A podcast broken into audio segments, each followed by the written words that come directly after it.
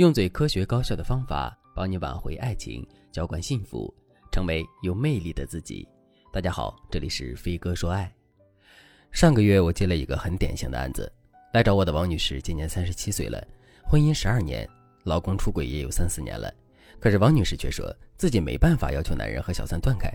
我就问她为什么，王女士叹了一口气，告诉我：“哎，那个小三肤白貌美，长相清秀，学历好，家境也不错。”工作也很好，收入并不比男人低，而且他对男人温柔体贴，我根本没办法和人家比。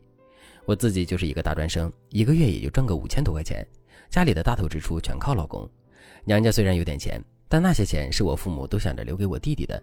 我觉得自己没什么底气，而且我跟您说实话吧，我要是离婚了，我连现在的待遇都没有了。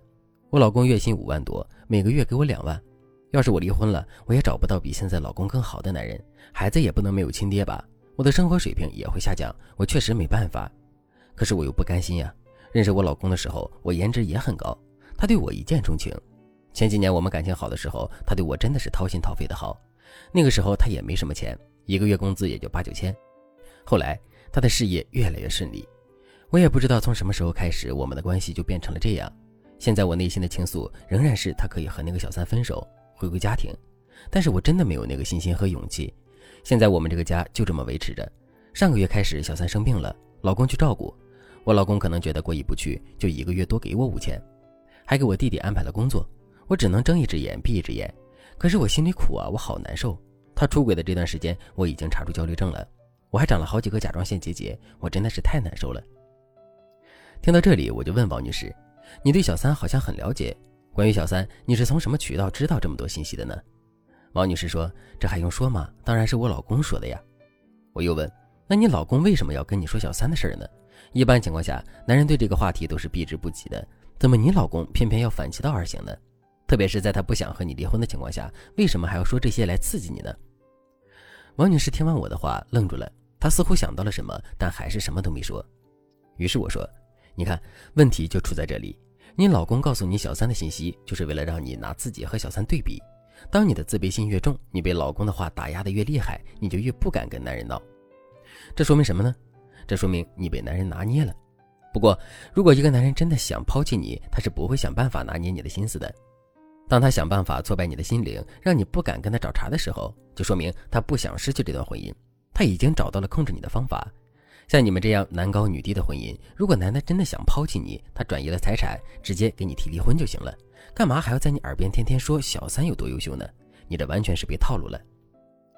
王女士听了我的话，又说：“可是我老公毕竟没有骗我呀，那个小三就是比我强。”我告诉王女士，像你这样高低配的家庭多的去了，很多男人不图女人的钱，就图这个女人和顺、贤惠、会照顾家庭，让自己搞事业的时候没有后顾之忧。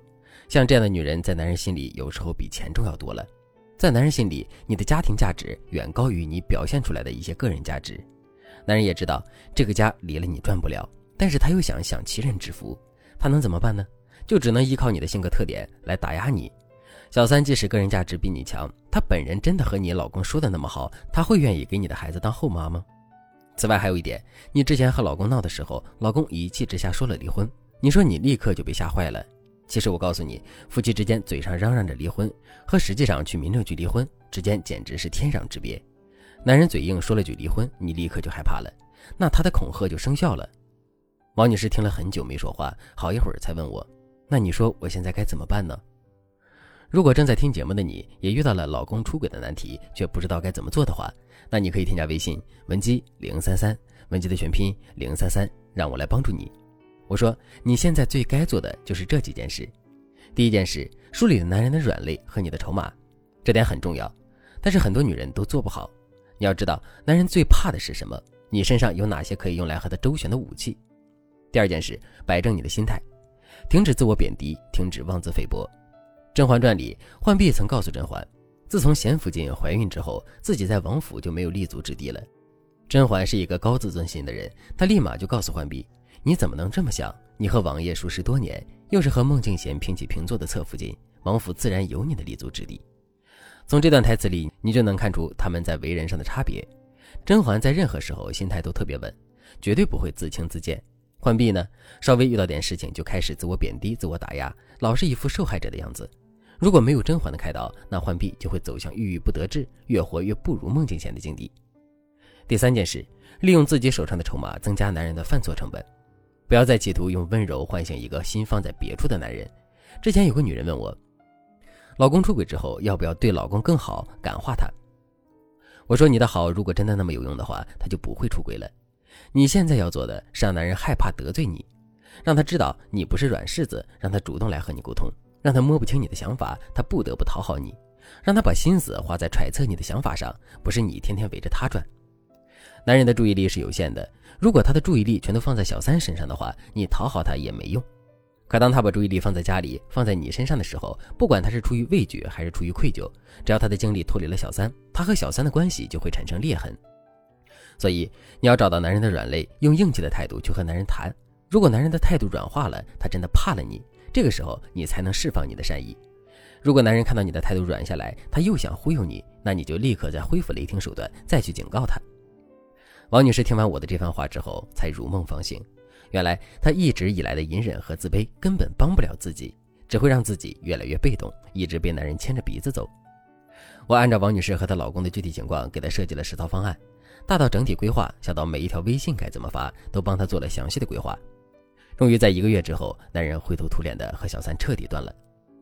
如果正在听节目的你也遇到了类似的问题，但是正处于低位的你不知道该怎么控场，不知道该怎么让老公回归的话，你都可以添加微信文姬零三三，文姬的全拼零三三，让我来帮助你挽回婚姻，修复爱。好了，今天的内容就到这里了，感谢您的收听。您可以同时关注主播，内容更新将第一时间通知您。你也可以在评论区与我留言互动。每一条评论，每一次点赞，每一次分享，都是对我最大的支持。我们下期再见。